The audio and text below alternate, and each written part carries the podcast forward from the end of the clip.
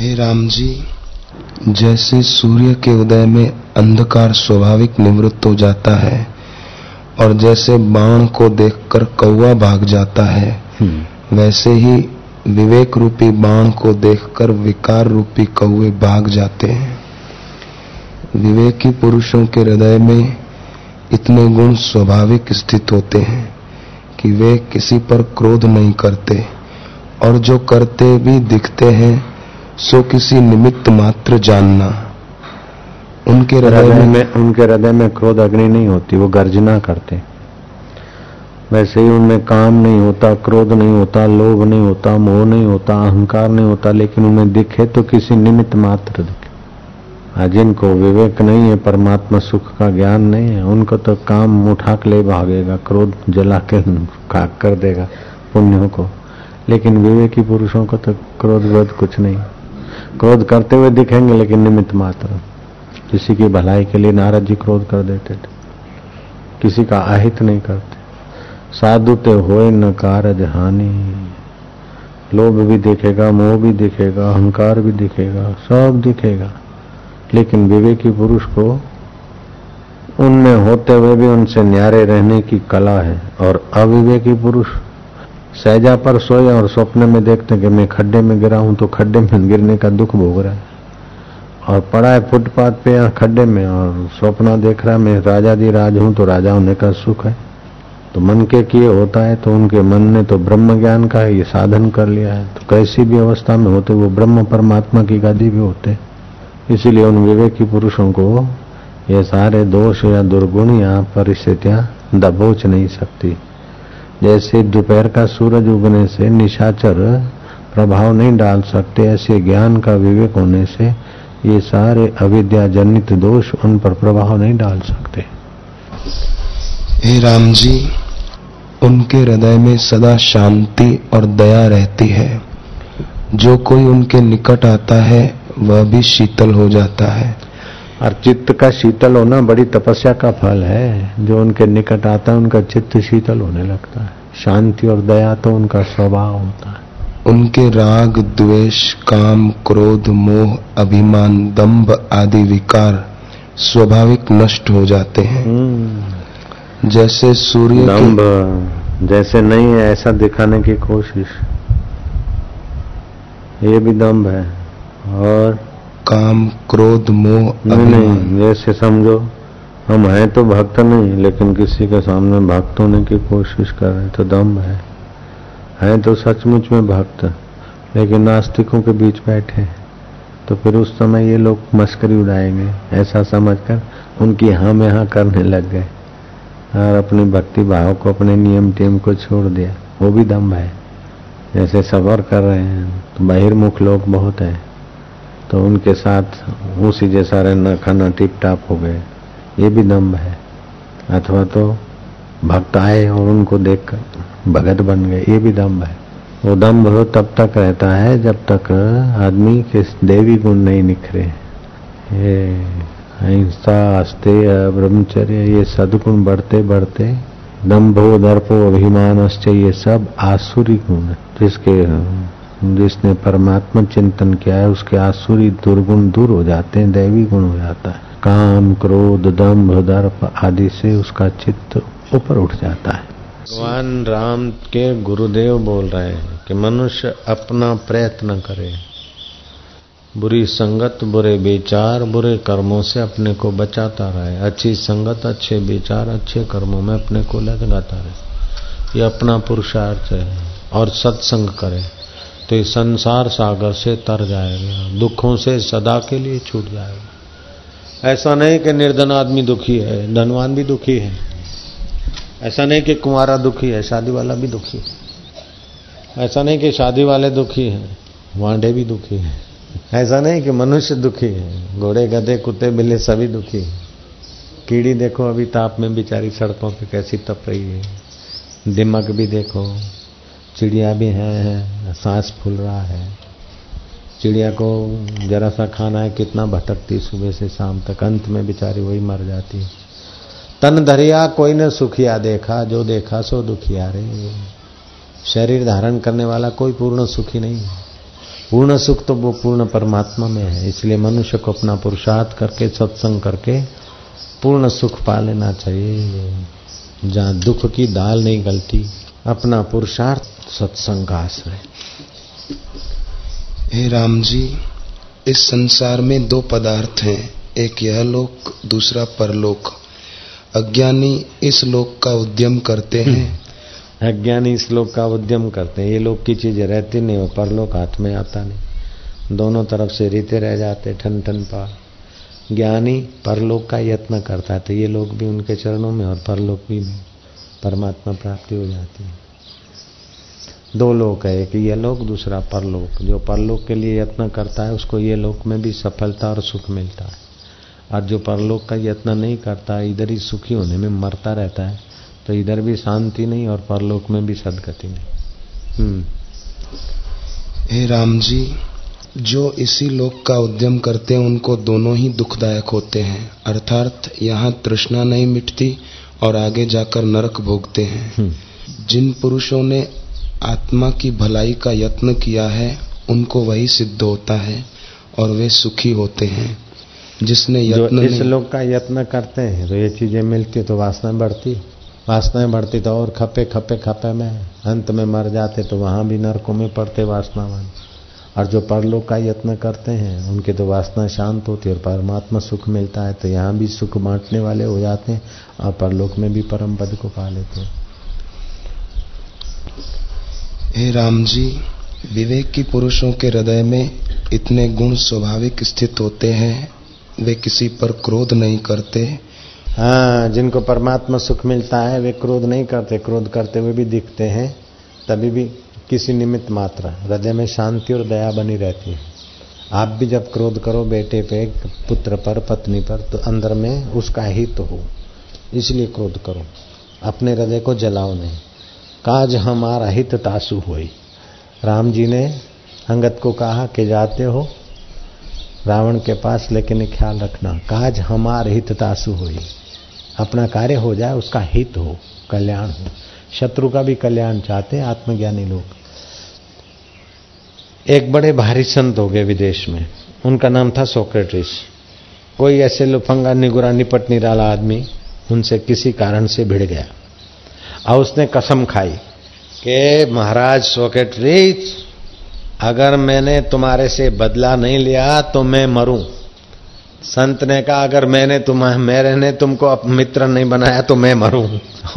दुर्जन तो बोलता है कि महाराज, मैं तुम्हारे से बदला न लूँ, तुम्हारे से बदला न लूँ तो मैं मरूं।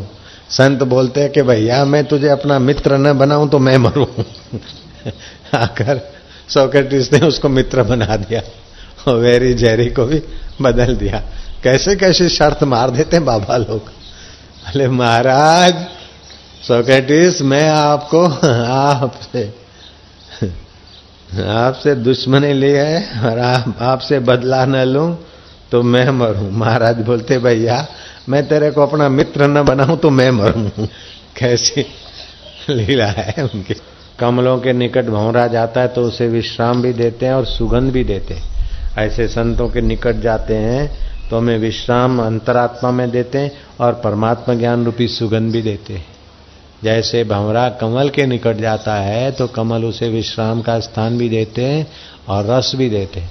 ऐसे जिनको परमात्मा सुख मिला है, उन महापुरुषों के निकट हम जाते हैं तो हमारे चित्त को विश्राम भी मिलता है और भगवत सुहास भी मिलती है। गुलाब का फूल खिला है और सुहास प्रसारित कर रहा है, कईयों को आकर्षित कर रहा है तो उसकी खिलने की और आकर्षित करने की योग्यता गहराई से देखो तो मूल के कारण है।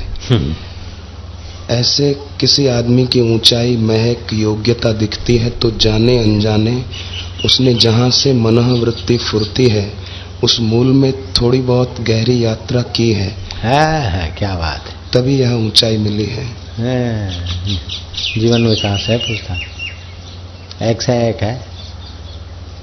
पता चलता तो कोई ऐसे पढ़ता तो लगता है कि कौन सा किताब है? मंगवाओ फिर बोलते, बापू, ये तो अपना चाचा छोड़ो धोखाधड़ी के कारण आदमी ऊँचा हो जाता तो सब क्रूर आदमी, धोखेबाज लोग ऊँचे उठ जाते।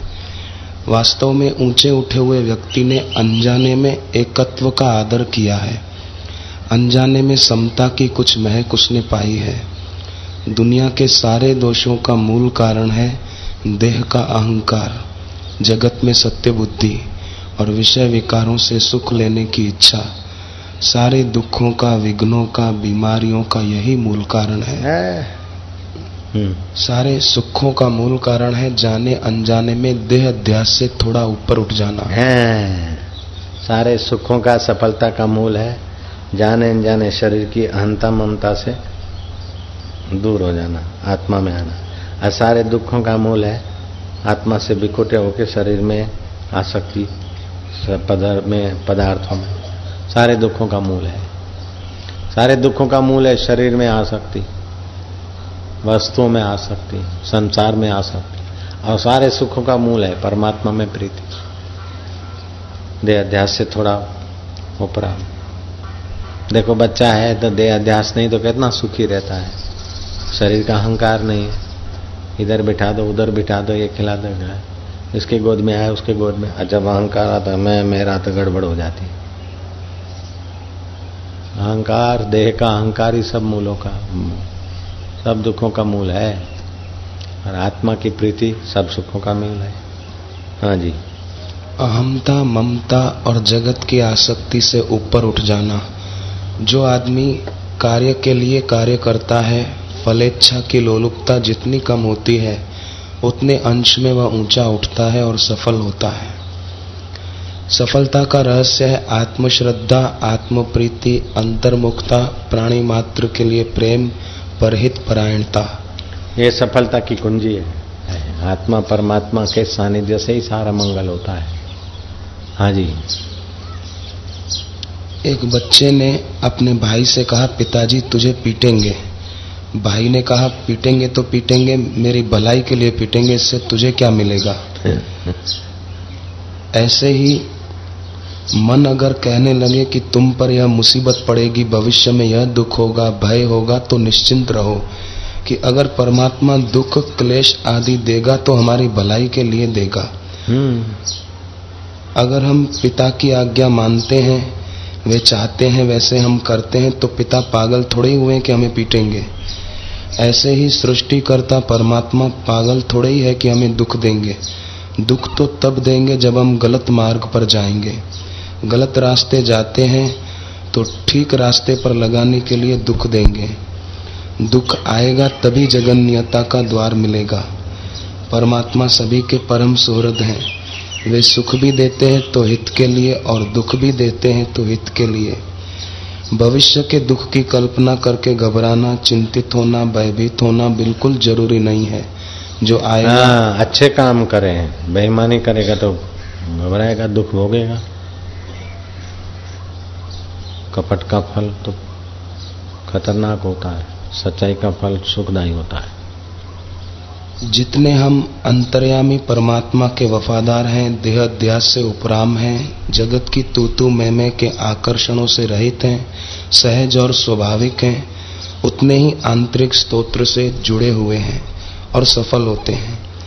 जितना बाह्य परिस्थितियों के अधीन हो जाते हैं आंतरिक स्तोत्र से संबंध छिन्न भिन्न कर देते हैं उतने ही हमारे सुंदर से सुंदर आयोजन भी मिट्टी में मिल जाते हैं। हम्म, सुंदर से सुंदर आयोजन सुंदर से सुंदर सेवा सब मिट्टी में मिल जाएगा सुंदर से सुंदर वहा हाँ अपना परमात्मा से एक होके सच्चाई से काम करना चाहिए આશ્રમમાં એસટીડી છે ને સાબરમતી જઈને એસટીડી કરે हाँ जी हे राम जी इसलिए हर क्षेत्र में सफल होना है तो अंतर्यामी से एकता करके ही संसार की सब चेष्टाएँ करो। हाँ, सफल होना है तो अंतर्यामी भगवान तो देखता है। छुप छुप के कितना भी करो देर सवेर बात खुल ही जाती है। भीतर वाले हम्म। खैर खून खांसी खुशी भीख मांगन मदपान रैम न दाबे ना दबे जानत सकल जहान। खैर खून खांसी खुशी रहीमन एक बड़ा सत्संगी लड़का था। उसकी शादी के दिन आए, उसको सजा दजा के दुल्हा बना के ले जा रहे थे, बाराती लोग। रास्ते में एक संत बैठे थे। तो लड़का सत्संगी था। देखा कि संत महाराज बैठे तो हम दुल्हा बनकर ऊपर घोड़े पे कैसे जाए? वो घोड़े से उतर गया। और संत महात्मा को प्रणाम किया। तो महात्मा ने पूछा, कौन? क्या नाम है तेरा? बोले, मेरा नाम रज्जब है रज्जब संत बड़ी ऊँची कमाई के धनी थे। दादू दीन दयाल महाराज। तो दादू दीन दयाल ने हँसते हुए कहा कि रज्जब तूने गजब किया। माथे बांधा मोड़ आया था हरि भजन को चला नरक की ओर।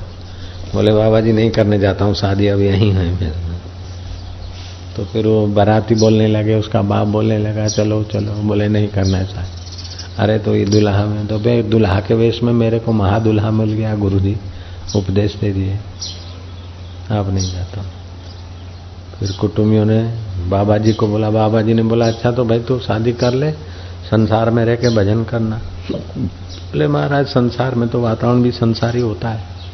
राग, द्वेष है वो, चाल, कपट, उधर भजन करके कोई मुक्त हो गया, ये तो हमने देखा नहीं। अब तो बस हम, हमको आपने जगा दिया। बराती जख मार के रह गए, वापस गए। और वो दाद रज्जब मुसलमान लड़का था, लेकिन दादू दीन दयाल महाराज का पक्का चेला हो गया। उसकी तो बहुत कहावतें हैं, रज्जब तूने गजब किया, माथे बांधा मोर, आया था हरि भजन को, चला नरक की ओर। बोले, महाराज, नहीं जाऊँगा नरक की ओर, अब ईश्वर की ओर चलता हूँ। था मुसलमान, लेकिन हिंदू साधुओं का संत, संतों के शरण में आया।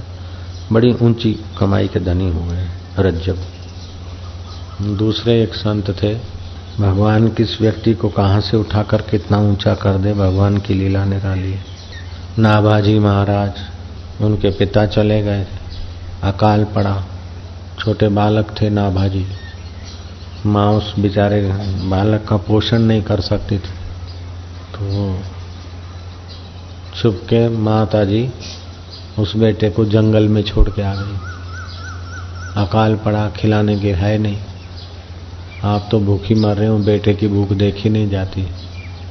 जंगल में छोड़ के आए वहाँ से कुछ ही घंटों के बाद एक संत पसार हुए। अग्रदास। उनकी नज़र पड़ी। देखा कि बालक तो अकेला है, इसका कोई नहीं कोई नहीं तो क्या विश्वेश्वर तो है? बालक को उठा लिया। अग्रदास अपने आश्रम में ले गए। धीरे धीरे उनको सत्संग का, भक्ति का, ज्ञान का, प्रीति का रंग लगा। है इतने बड़े उच्च कोटि के संत बन गए।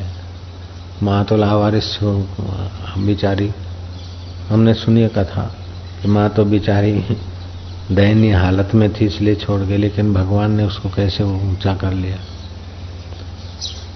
तो नाभाजी को अग्रदास गुरु मिले और अग्रदास ने आज्ञा की कैसे आज्ञा की, कि एक बार अग्रदास ध्यान भजन में बैठे थे।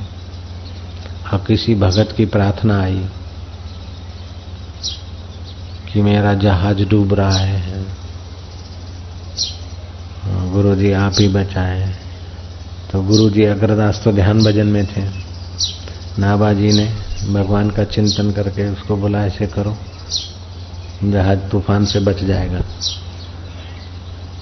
गुरु जी के ध्यान भजन में विघ्न न डालो। और जहाज़ डूबने से बच गया, जब अग्रदास जी उठे तो भक्त ने आके बताया कि फलाने दिन हम आए थे, हमारे को बड़ी तकलीफ़ थी, आपके शिष्य ने हमको दिया पानी, भगवान का चिंतन करके जाओ, हम मुसीबत से बच गए। अग्रदास को पता चला कि नाभाजी की थी बड़ी अच्छी कमाई है। फिर अग्रदास ने आज्ञा किया कि तुम भक्तों के चरित्र लिखो। भावना के बल से भगवान भक्तों के कार्य सफल करते हैं। भक्तों का कार्य संवारने के लिए भगवान अपनी लीला करते हैं। इस प्रकार का भक्ति, श्रद्धा भक्ति बड़े ऐसा ग्रंथ लिखो। तो नाभाजी ने भक्तमाल नाम का ग्रंथ लिखा। बड़ा मशहूर है भक्तमाल। और उसमें कहा कि अग्रदास गुरु कृपा की नहीं। अग्रदास गुरु की कृपा से ये हमने भक्तमाल लिखा है। तो नाभाजी इतने ऊँचे कोटि के संत थे कि संत तुलसीदास महाराज उनके दर्शन करने गए थे। नाभाजी आए थे तुलसीदास का दर्शन करने को। तो तुलसीदास जी ध्यान में बैठे थे। तो सेवक ने वापस लौटा दिया। जब ध्यान में से उठे तो बोला कि नाभाजी महाराज आए थे। तुलसीदास ने कहा तो मैं तो ध्यान में था, मेरे को बता देते। अच्छा तो अब कल को हम ही चले जाएँगे। तो संत तुलसीदास गए नाभाजी के पास। तो नाभाजी का जो भक्तमाल ग्रंथ था एक सौ आठ खंड का जैसे भी तो पूर्ण हो रहा था तो उस विषय में भंडारा था। तो सारे साधु अतिथि सब बैठ गए थे। आश्रम का बरामदा भर गया था। जूते चप्पल बाहर पड़े थे। तुलसीदास गए तो वहीं जूते चप्पलों पे बैठ गए। पत्तले तो बांटने वाले ने बांट दिया। दो ने भी बांट दिया। ये तो लेट पहुँचे। तुलसीदास वहीं जूतों में बैठ गए। तो मालपुए और खीर बनी थी। तो मालपुए बटते बटते गए तो तुलसीदास ने हाथ में मालपुए ले लिए। अब खीर किसमें ले? तो किसी संत का जूता था चमड़े का। वो उठा के बोले, इसमें खीर डाल दे। तो खीर बांटने वाले ने बोला, है तो तिलक और तुलसी की माला और जूते में खीर लेने वाले तुम गजब के आदमी हो, कौन हो? तो तुलसी जाके मुख से, धोखे निकसे राम, ताके पग की पग तरी, मेरे तन को चाम। तो वो बांटने वाला समझ गया, दे तो तुलसीदास है। जाकर नाभाजी महाराज को बोला कि सब लोग बैठ गए थे, देर से आए तो जुतियों में बैठ गए। हाथ में तो मालपुए लिए, लेकिन दोने की जगह पर जूते में ही खीर ले ली। हमने पूछा तो बोले, तुलसी जाके मुख से, धोखे निक से राम, ताके पग की पग तरी मेरे तन को चाम। ओहो, नाभाजी महाराज से रहा नहीं गया, उनके तो आँखों से आँसू आए। जहाँ जूतियों में बैठे थे, तुलसीदास उनको गले लगे। सर सर आँसू दो और दो चार आँख थी, लेकिन आनंद स्वरूप दोनों में राम एक ही था। नाभाजी महाराज ने कहा, आज मेरे भक्त माल की 108 जो प्रसंग है। जैसे 108 दाने में मेरू की कमी थी, आज मेरे को ये तुलसीदास रूपी मेरू संत मिल गए। मेरा भक्त माल अब सफल होगा कहा तो माँ जंगल में छोड़ आई थी। और कहा अग्रदास महाराज ने उठाकर उनको संस्कार भरे। और भक्तमाल जैसा, ऐसा प्रसिद्ध पवित्र ग्रंथ लिखने की क्षमताएँ तुलसीदास जी महाराज उनके गले लगे। गिरे में गिरा जीव बालक। उठाने वाला कैसे उठा देता है? बेईमानी ना करे कपट ना करे। छल कपट वाले का तो करा करा चौपट हो जाता है। हे राम जी जब इनको विषय भोग नहीं होते तब ऊर्ध्व को उड़ते हैं। हाँ यह बात है। अपनी इंद्रियाँ और मन कैसे हैं? गीद और चील जैसे। गीद और चील को जब कुछ चीज़ नहीं होती तो बहुत आकाश में उड़ते। और जब देखते मरा हुआ जनावर तो धड़ाक उधर। ऐसे ही ये इंद्रिया ऐसी दुष्टा है, जब कोई विषय वास्ता नहीं होती तो सब भगत, साधक, चील और गीद पक्षी जैसी। जितना जितना संसार की आवश्यकता ज़्यादा, इच्छा वासना ज़्यादा, उतना उतना वो आदमी लघु। और जितना जितना संसारी चीज़ों की, विषय विकारों की आवश्यकता कम, उतना उतना वो बड़ा। अगर है ही नहीं तो तो साक्षात नारायण है। इच्छा वासना ही नहीं हो तो साक्षात नारायण का रूप है। हे राम जी, ज्ञानवान नारायण का रूप है। हे राम जी, जिस पुरुष ने विवेक रूपी जाल से इनको बांधा है, उसको ये भोजन नहीं कर सकते। जिस महापुरुष ने, जिस बुद्धिमान साधक ने इस इंद्रिय रूपी चील और गीधों को विवेक रूपी जाल से बांधा है, उनको ये नहीं तंग करते, बाकी तो भल भलों को तंग कर देते हैं। ऋषि दयानंद बहुत सुंदर बात कहते थे।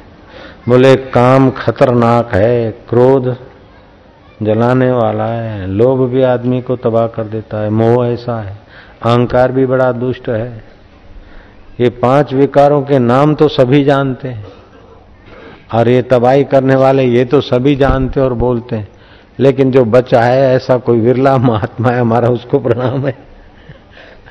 हम भी यही बात स्वीकार करते हैं। जो बचा है उसको हमारा प्रणाम है, बड़े दिखते नहीं है लेकिन बड़े खतरे यही पैदा करते हैं। लोभ देखता तो नहीं, बाहर कोई आकृति तो नहीं, लेकिन जरा से अंतकरण में लोभ की वृत्ति, आदमी को कितना हाय हाय करा देते। काम की वृत्ति आदमी को कितना गिड़गिड़ करा देती। क्रोध आदमी के अंतकरण को जला के खाक कर देता, उसके शांति, आनंद को। तो अब क्या करे? मेरे में काम है, मेरे में क्रोध है, मेरे में लोभ है, मेरे में मोह है, मेरे में अहंकार है, मैं क्या करूँ? ऐसा करके गिड़गिड़ाए और उसी को याद करे तब भी काम नहीं होता। और इसमें घसीटा जाए तो भी काम नहीं होता। इसलिए जिसमें काम, क्रोध, लोभ, मोह नहीं है, ऐसे आत्मा में, परमात्मा में प्रीति कर दे गुरु तत्व में स्मृति लगा दे तो इनका चिंतन ही न हो, इनका आकर्षण ही न हो। हे राम जी, ये भोग आपात रमणीय है और अत्यंत विरस है। जो पुरुष इनमें रमण करता है वह नरक को प्राप्त होगा। और जो पुरुष ज्ञान के धन से संपन्न है और देह रूपी देश में रहता है, वह परम शोभा पाता है और आनंदवान होता है, क्योंकि बड़े ऐश्वर्य से उसने इंद्रिय रूपी शत्रु जीते हैं। हे राम जी सुवर्ण के मंदिर में रहने से ऐसा सुख नहीं मिलता। जैसा निर्वासनिक ज्ञानवान को होता है। क्या बात है। सुवर्ण का महल हो सोने की खाट और रेशम की नवार हो केवड़े के फूल बिछे हो अत्र फूले सच्चे फूलों का अर्क से छिटकाव किया हो चांदनी रात हो अवसर आकर कंठ लगे। फिर भी वो सुख नहीं मिलता जितना निर्वासनिक शांत पुरुष के आत्मा में सुख होता है। हे राम जी जिसको देवताओं का राज्य प्राप्त होता है, वह भी ऐसा प्रसन्न नहीं होता। और जिसको सुंदर और जिसको सुंदर भोग प्राप्त होते हैं, वह भी ऐसा प्रसन्न नहीं होता जैसा ज्ञानवान प्रसन्न होता है। हे राम जी, समता तो द्विधा रूपी अंधकार का नाशक सूर्य है। प्रकाश हुआ तो अंधकार भागा ऐसे आत्म प्रकाश से अंधकार चला जाता है। रामा अवतार कब हुआ और राम को वैराग्य हुआ तो संभालने वालों ने संभाल रखा है। और उसका आश्रय लेके जिनको ज्ञान पाना है तो पा लिया है। और जिनको अज्ञान के अंधकार में मरने हो तो मर ही रहे हैं अभी भी। विरुद्ध आहार खा रहे हैं, दारू पीना बुरा है, सब जानते पी पी के मर रहे हैं। बीड़ी पीना, पान मसाला, सत्यानाशकारी है, कर रहे हैं, क्या करोगे? वर्धते भयम वर्धते भयम भय बढ़ रहा।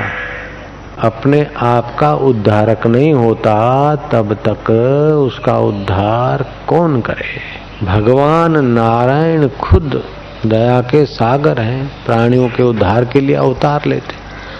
फिर भी शाकुनी अपना उद्धार नहीं चाहता है तो नारायण क्या करे कृष्ण? धोबी अपना उद्धार नहीं चाहता है तो राम जी क्या करे?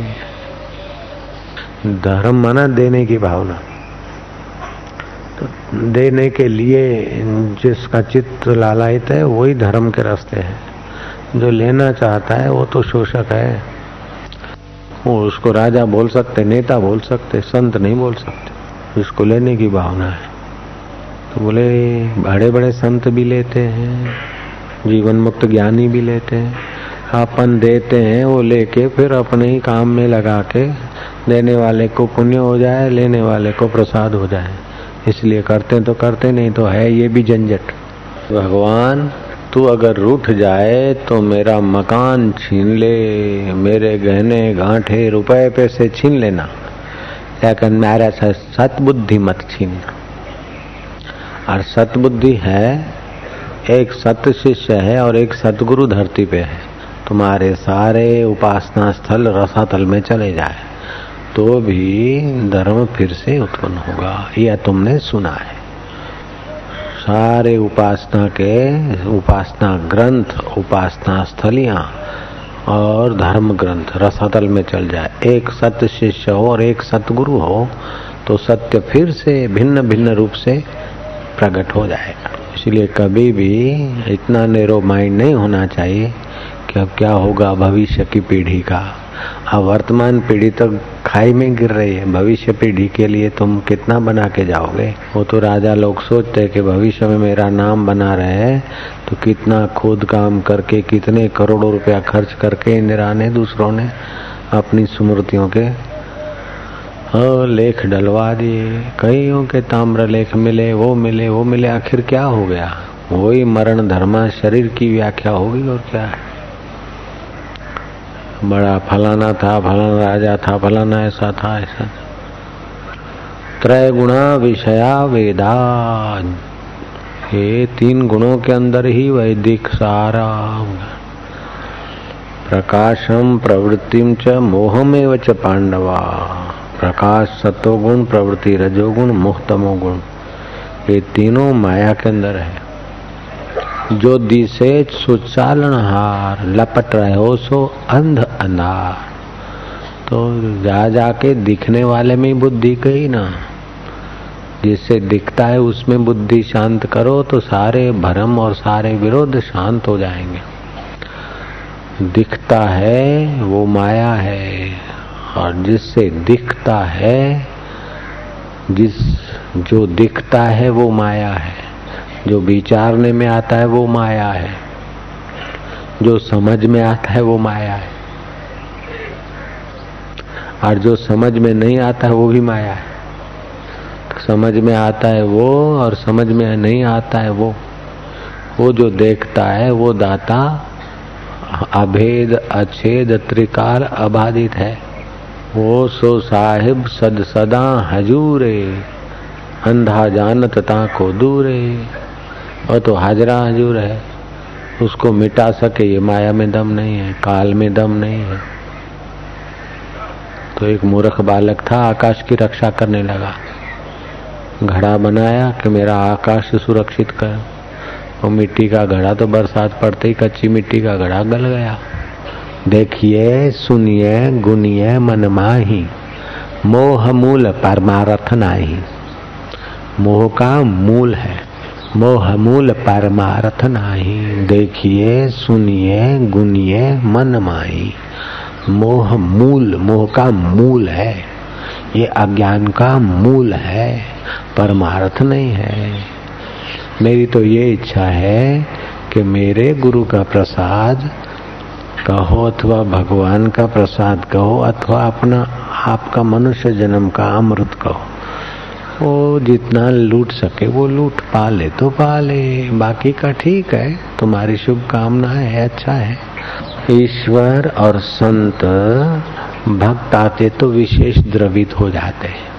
ये बात भी सत्य है, अब तुम्हारे पक्ष की बात बोलते जैसे गाय के शरीर में घी रहता है, लेकिन उससे गाय को पुष्टि नहीं होती। गाय के शरीर से दूध निकालो मत्थो घी बनाओ, फिर उसको पिलाओ तो पुष्ट होती। ऐसे ही भगवान और संत में ब्रह्म तो रहता है, लेकिन भक्त आता है तो हिलाता है, डुलाता है, प्रश्न करता है, मतता है तो रस निकलता है और पुष्टि होती है। कभी ऐसा प्रश्न कभी ऐसा प्रश्न ये वो, इससे पुष्टि होती है। तो समाज के लिए आनंद ने बहुत बड़ा काम किया। क्यों कि बुद्ध के चरणों में रहता था और आनंद बड़ा दूर का सोचता था और प्रश्न करता था। तो इससे बुद्ध निखरते थे और बोलते थे। ऐसे अर्जुन के रोम रोम से कृष्ण कृष्ण निकलता था, ऐसा भक्त था। तो फिर कृष्ण अर्जुन के लिए बरसे तो गीता निकली। ब्रह्म दरिया में गजब के तरह को देखे, बड़ा तरह को वे देखे, जो डूबते हुए देखे। धर्म साधन करो तो कष्ट सहो, बाद में स्वर्ग मिलेगा। स्वर्ग में सुख मिला, साधन का फल मर गया। तो और साधन कठिनाई है, फल देते तो सुख देते, फिर मर जाते। लेकिन भक्ति का साधन कठिनाई भी नहीं और फल दे के मरता नहीं। नित्य नूतन रहता है। जैसे यज्ञ करो, धर्म करो तो कठिनाई सहो, व्रत रखो, उपवास करो, होम करो, हवन करो, जो भी धर्म का अनुष्ठान करेंगे तो कष्ट तो सहना पड़ेगा। तो उस समय तो कष्ट है, बाद में धर्म का फल मिलेगा अमृत, सुख, वो भोगो, साधन मर गया। उसका फल भी मर गया, साधन भी मर गया। रकम करो चाहे कमाओ, मेहनत करो, नौकरी करो तो करते समय कष्ट और उसके रुपए मिले और भोगे फिर नष्ट। तो जीवन भर नौकरी करो, धंधा करो, कष्ट और नष्ट, कष्ट और नष्ट। ये होता है कि और कुछ होता है? नौकरी करो, धंधा करो, वकीलात करो, कुछ भी करो। पहले तो ये वकील बनने के लिए कष्ट सहो फिर वकीलात करके कुछ पैसे कमाओ, फिर उसका थोड़ा मज़ा लो, फिर नष्ट हो गया। तो मेहनत का फल मिला, मेहनत भी नष्ट, मेहनत का फल भी नष्ट। हाथ में क्या लगा कि आयुष्य खत्म? नाक को मज़ा दिलाया जीव को मज़ा दिलाया, वो इंद्री को पेशाब करने वाली इंद्री को मज़ा दिलाया। अंत में सारा कष्ट उसी में खत्म हो जाता है। नष्ट हो जाता है श्रम का फल भी।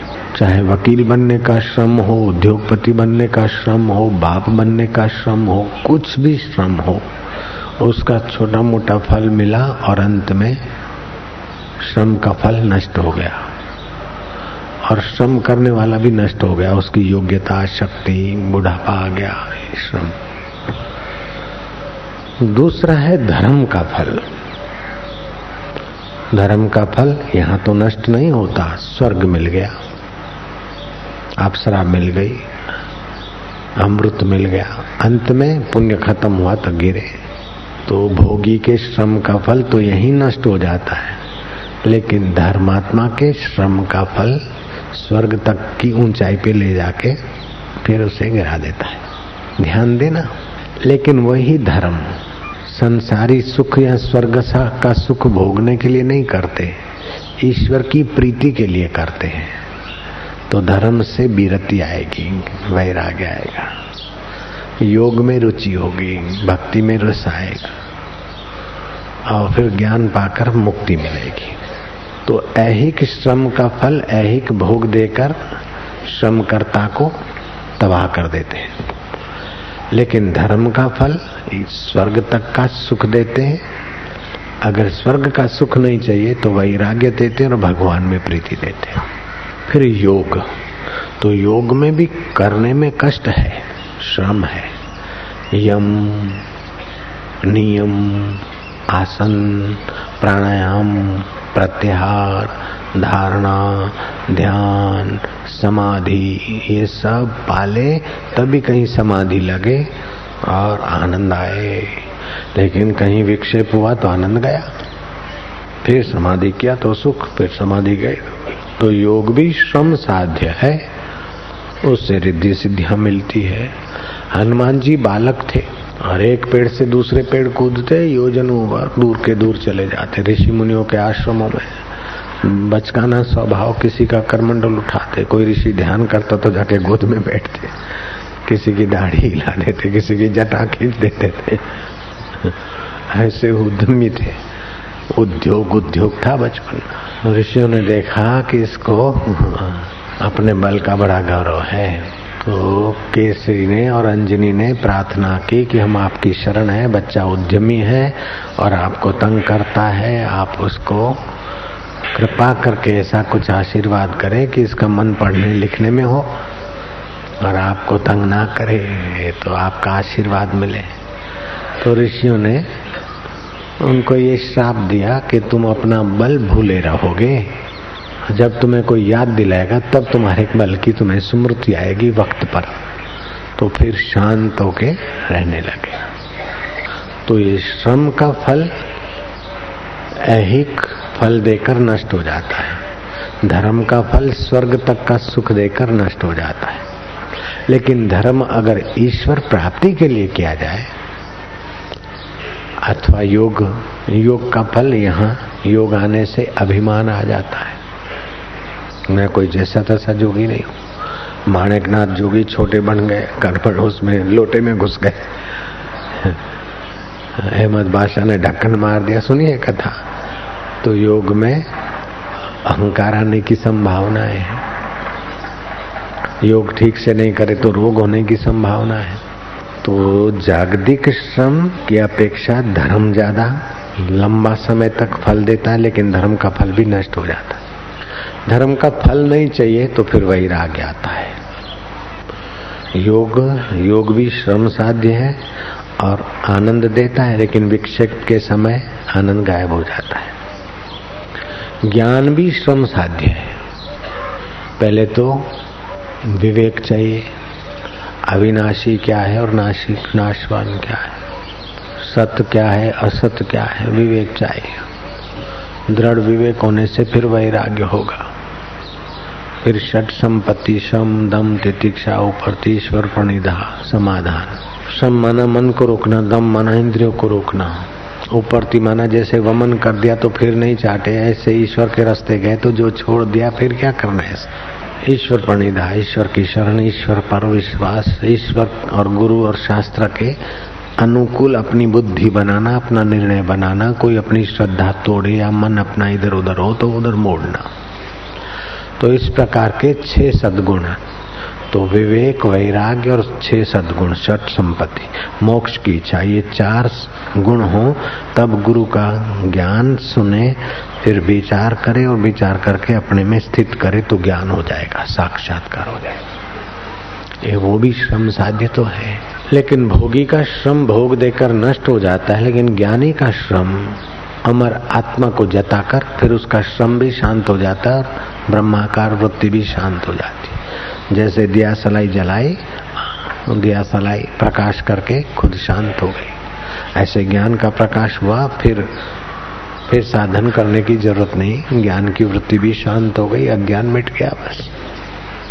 लेकिन भक्ति साधन में, करने में शुरुआत में भी रस आता है और बाद में भी रस आता है और नित्य नवीन रस बढ़ता रहता है।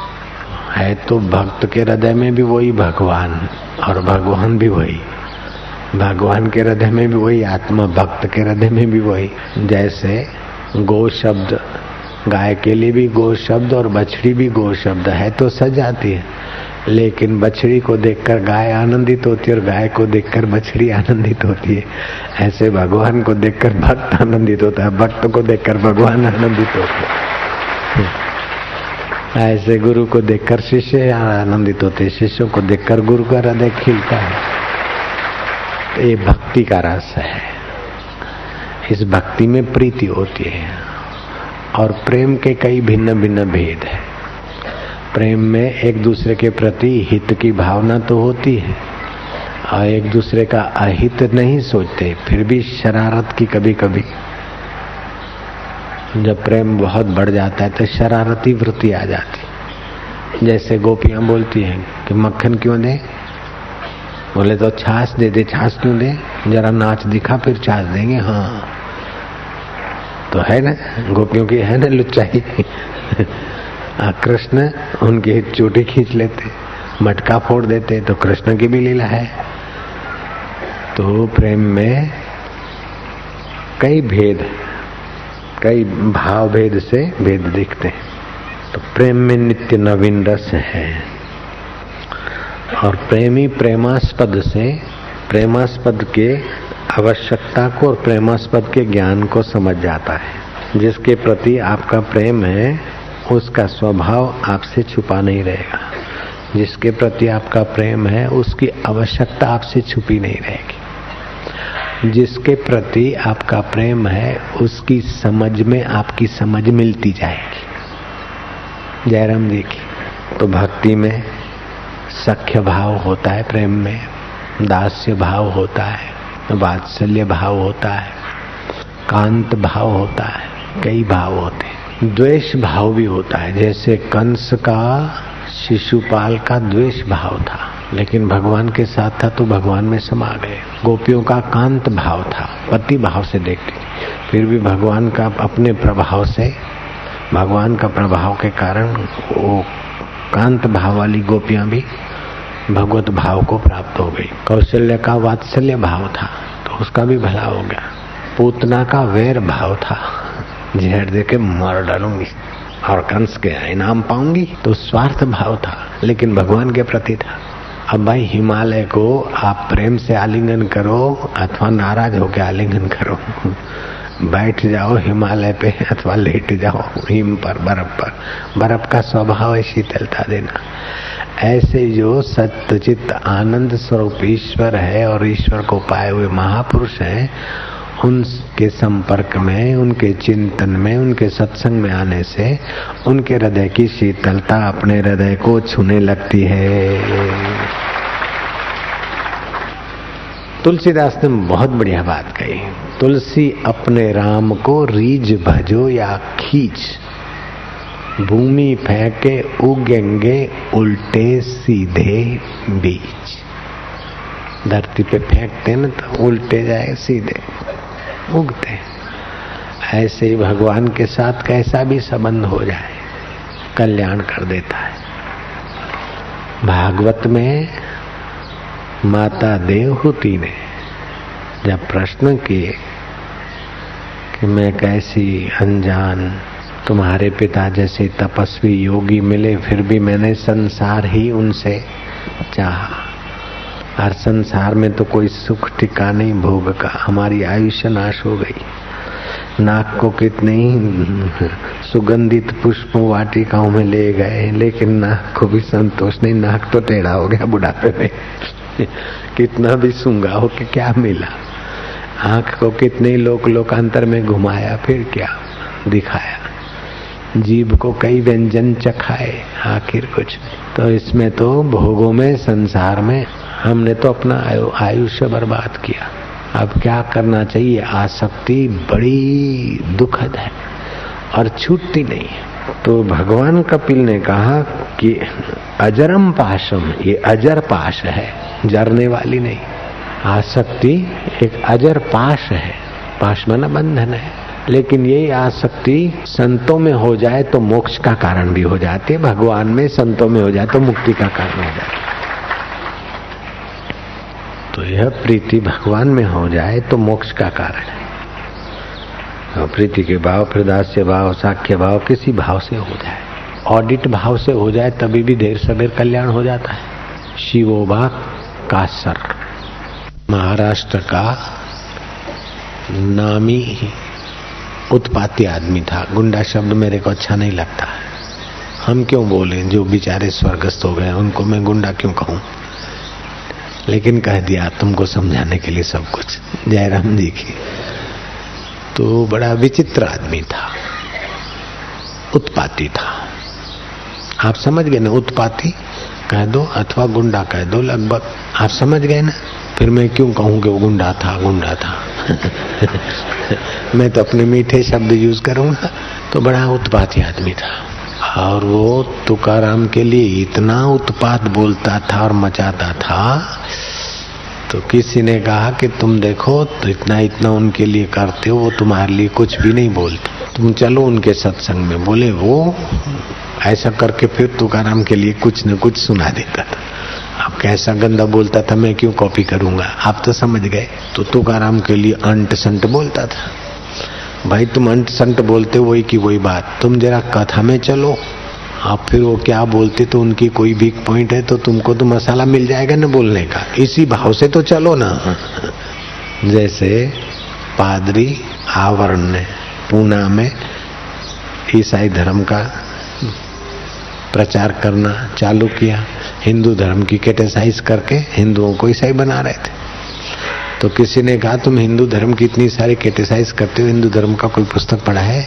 मैंने नहीं पढ़ा। तो हिंदू धर्म की क्रिटिसाइज करने के लिए तो थोड़े पुस्तक तो पढ़ के देखो। तो उसने ज्ञानेश्वरी गीता पढ़ी। तुकाराम के अभंग पढ़े एक नाथी भागवत पढ़ी, और कीर्तन की महिमा अरे, उसको ऐसा लंग, रंग लग गया कि उसने एक लाख डॉलर, आठ लाख रुपए, धर्म संशोधन महाराष्ट्र धर्म संशोधन कोई संस्था थी, उसमें अर्पण कर दिया और हिंदू धर्म की दीक्षा ले ली। तो किस भाव से किया? क्रिटिसाइज के भाव से घुसा हिंदू धर्म के शास्त्रों में, तभी भगत बन गया। तो ऐसे तुकाराम महाराज क्या? कम से कम तुम सत्संग सुनो। अब वो अच्छा नहीं है, तुकाराम ऐसे वैसे, तुम्हारी सब बात सच्ची, लेकिन एक बार चलो तो सही। वो क्या बोलते उनकी बात सुनकर फिर उनका और भी कुप्रचार कर लेना तुम। तो आया। बड़ी मुश्किल से उसको लाए। पहले दिन तो मुश्किल से लाए, लेकिन दूसरे दिन लाने में मुश्किल नहीं पड़ी। चलते हो? बोले अच्छा चलते। आज तीसरे दिन बोलने लगा, टाइम हो गया, तुम क्यों नहीं चलते? चलो ना। उसको मज़ा आने लगा। तुकाराम के सत्संग का जो विरोध कर रहा था, तुकाराम को गालियाँ दे रहा था, वही आदमी भाव को भाव, अभाव से भी आ गया। आ गया तो महापुरुष के वातावरण का प्रभाव तो पड़ेगा, निगाहों के व्यवस वाणी के, ये वो। तो तुकाराम का भगत हो गया। और उनका पक्का भगत होने लगा। तो शिवोबा कासर की जो पत्नी थी, वो, अब मैं उसके लिए क्यों गाली दूँगा? आप समझ गए? वो भी ऐसी थी, भयंकर थी। तो उसने देखा कि इस बाबा ने मेरे पति को बिगाड़ दिया। कैसे बिगाड़ दिया कि अब तो विठल विठल करता है, मेरे को जो पहले प्यार करता था। कुर्बान जाता था। अब उतना उसको इंटरेस्ट मेरे में नहीं, रस नहीं आता। जब भक्ति का रस नहीं मिला, तभी चमड़ा चाटने का रस आता था। जब भी निर्विकारी रस का रास्ता नहीं मिला, तभी विकारी रस दिख रहा था। थूक चाटना, चमड़ा चाटना। तो वो सब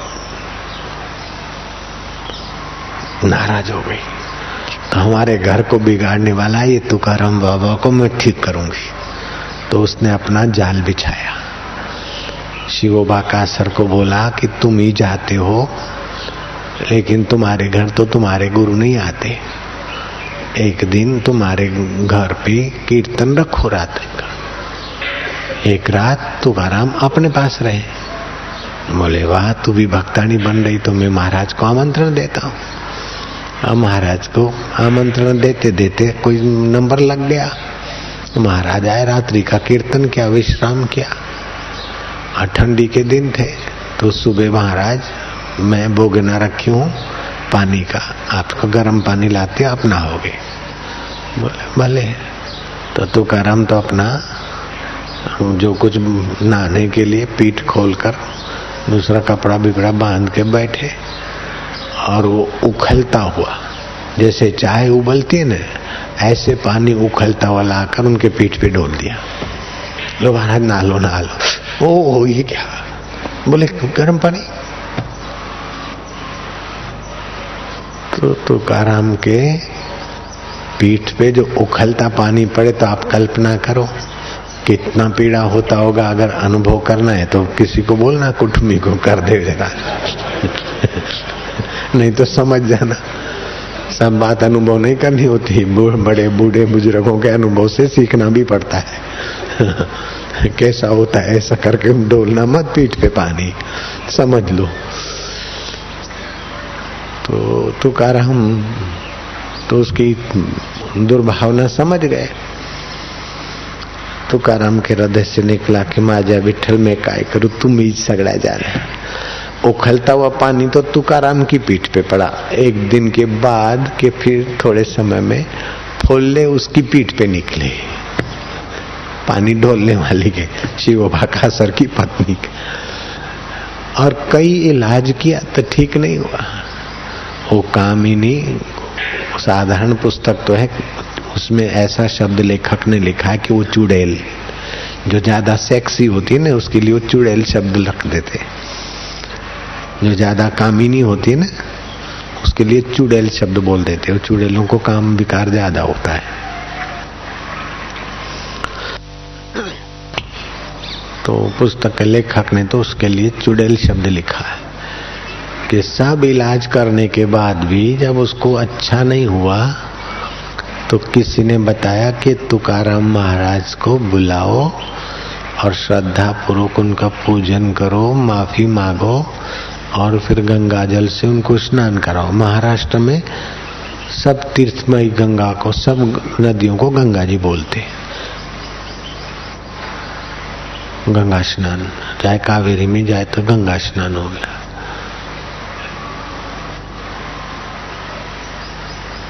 गंगा जी बोलते हैं नदी को। तो उनको गंगा जल से स्नान कराओ। माफ़ी वाफी मांगो। और वो महाराज राज़ी हो जाए तो उनके गंगा जल से जो नहाए और जो मिट्टी भीगी हो, वो मिट्टी लेके लगाओ तो तुम ठीक होगी। बूढ़े बुज़ुर्गों ने सलाह दी। तो उसने ऐसा किया। हाँ किया तो ठीक हो गई। ठीक हो गई तो भक्त हो गई। तो मानना पड़ेगा कि भगवान और भगवान के भक्त से भाव, अभाव, कुभाव कैसे भी संबंध हो जाता है। तो जैसे रेलवे में रिजर्वेशन हो, फ़र्स्ट क्लास हो एसी हो, चेयर कार हो, कैसे भी, अथवा लटक भी जाओ तो जहाँ गड्डी पहुंचेगी, वहाँ सारे लटकने वाले और एसी वाले वहीं पहुँच जाएँगे।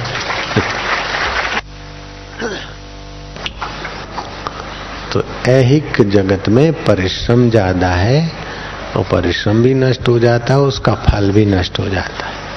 धार्मिक जगत में परिश्रम नष्ट हो जाता है, उसका फल लोक कांतर में नष्ट हो जाता है। योग के, योग का भी परिश्रम नष्ट हो जाता है और उसका फल भी नष्ट हो जाता है। लेकिन भगवत भक्ति, भगवान का रस नष्ट नहीं होता। नित्य नवीन, नित्य आनंद, नित्य माधुर्य। ज्ञान में तो ज्ञान हो गया, ज्ञान मिल गया, मिट गया शांति। लेकिन भक्ति में तो नित्य नवीन रस। लेकिन जो भक्ति में है, भक्ति के रास्ते चलते और फिर संसार के भोग भी चाहते। स्कूल बनाना है, पैसा चाहिए, फलाना करना है, पैसा चाहिए, वो चाहिए। वो भक्ति को कलंकित करते बनते, भगत ठगते, जगत पड़ते भोगी जाल में। तो काराम इतने सच्चे कि उन्होंने लिखा कि माजा विठला मेरे विठल लोग तो मेरे को भक्त और संत बोलते लेकिन मैं तो पेट पालने के लिए, लोगों के लड्डू खाने के लिए बना हूँ भक्त। मेरी भक्ति तो कुछ नहीं जितनी लोग मानते। अब तू ही मेरी भक्ति बड़ा अपना भक्त बना, बाकी मेरे में तो कुछ हाल नहीं है। मैं तो ऐसा वैसा हूँ। तो कभी भक्त को ये नहीं लगता कि मैं बड़ा भक्त हूँ हाँ। भक्त के अंदर में अपने बड़ा भक्तिपन का आ गया तो समझो बड़पन से दूर है। मैं बड़ा भक्त हूँ, मैं बड़ा दानी हूँ, मैं बड़ा है त्यागी हूँ, मैं बड़ा मौनी हूँ, मैं बड़ा सेवक हूँ, मैं बड़ा तपस्वी हूँ, मैं भाव नहीं आएगा। मैं तो भगवान का हूँ हाँ उसको तो और लगेगा कि अभी भक्ति में मेरी कमी है, मेरे त्याग में कमी है, सही सुनता में कमी है। भक्ति करने वाले के राग द्वेष शिथिल हो जाएँगे। भक्ति करने वाले के भय और चिंता शिथिल हो जाएँगे। भक्ति के साथ ज्ञान है तो उसके सुख दुख भी शिथिल हो जाएँगे। मान अपमान की चोट भी शिथिल हो जाएगी। राग द्वेष भी शिथिल हो जाएगा। आज जो भक्ति के रास्ते हैं और एक दूसरे की टांग खींचते हैं, उनको पता ही नहीं कि हम भक्ति के रास्ते हैं। भक्ति के रास्ते नहीं है। चाहे वो मंदिर में रहते, चाहे आश्रम में रहते लेकिन एक दूसरे की टांग खींचते हैं तो भक्ति के रास्ते नहीं है, ज्ञान के रास्ते नहीं है। तो ऐसे तो भगवान नारायण के पार्षद थे, जय विजय। फिर भी उनमें कमी थी। राग द्वेष था तो सनकादि ऋषियों का अपमान कर दिया तो सनकादि ने श्राप दे दिया। कि भगवान के द्वारपाल होने पर भी तुम ऐसे नालायक दैत्य जैसा व्यवहार करते हो, लड़ाई झगड़े? जाओ दुष्ट लोग, दैत्य बनो। तीन तीन बार बेच से अपमान किया तो जाओ तीन तीन योनियों में भटको। भगवान नारायण को पता चला, भगवान नारायण ने कहा, आपने योग्य ही कहा है। संत तो मेरा हृदय है, जो होनी होती वही संत महापुरुष के मुख से निकल आता है। लेकिन ये तो मेरे पार्षद हैं। मेरे पार्षदों का अपराध, मेरा ही अपराध है। तो मैं भी ये तीन बार अवतार लेंगे। दैत्य योनि में जाएँगे तो इनको तारने के लिए महाराज मैं चार बार जाऊँगा। हाँ आपकी कृपा से। सनकादि ऋषि समझ गए कि भगवान भक्त वसल है। चाहे भक्त गलती भी कर लेता है तो भगवान भक्त वसल तो है ही है। जो भक्त वसल नहीं तो भक्ति क्यों करे? कर्म का ही फल मिलता है तो भक्ति क्यों करे? जयराम जी की। जो दीनहीन को तारे नहीं, उद्धार न करे तो फिर वो भगवान कैसे? योग्य को उद्धार करे तो योग्य तो अपने कर्म से भी उतर जाएगा। भगवान तो योग्य हो, अयोग्य हो, भगवान के हो गए तो भगवान स्वीकार कर लेता है। तो अयोग्य थे, फिर भी भगवान ने उनको स्वीकार कर लिया था। तो हिरणाक्ष हिरणा कश्यप की योनि में गए। तो हिरणाक्ष धरती को ले गया, रसातल में तो भगवान ने वाराहा का अवतार लिया और हिरणा कश्यप के लिए नरसिंह अवतार लिया। फिर कुंभकर्ण और रावण के रूप में उनका प्रागट्य हुआ तो भगवान ने राम अवतार लिया। फिर चौथा अवतार शिशुपाल और दंत वक्र बने ये दोनों, जय विजय। तो भगवान ने कृष्ण अवतार में उनका उद्धार किया। तो शिशुपाल गालियाँ देते देते वेर भाव से भी अंत में अपने इष्ट में समा गया। कहने का तात्पर्य है कि भगवान के साथ आपका कोई भी संबंध जोड़ दो। वास्तव में तो संबंध है, लेकिन उसकी स्मृति नहीं है ना। भगवान का होना इतना महत्वपूर्ण नहीं है जितना भगवान की स्मृति महत्वपूर्ण है। भगवान का ज्ञान महत्वपूर्ण है। भगवान तो है, शाकुनी में भी है, दुर्योधन में भी है, कीट पतंग में है जड़ पत्थरों में भी भगवान की घन सुषुप्ति अवस्था है। पेड़ पौधों में भी भगवान की घन सुषुप्ति और स्वप्न अवस्था, क्षीण सुषुप्ति। पेड़ पौधे में भी भगवान की है। अस्तित्व और क्षीण सुषुप्ति। पक्षियों में और मनुष्यों में और कीट पतंग में भगवान की सत्ता, भगवान की चेतना और भगवान का तीन कला, उनमें भी विकसित है। मनुष्य में पाँच कला विकसित है। वही मनुष्य सत्संग आदि करके पाँच और कलाएँ विकसित करके भगवान के स्वरूप को जानकर मुक्त आत्मा हो जाता है मंगल आत्मा हो जाता है।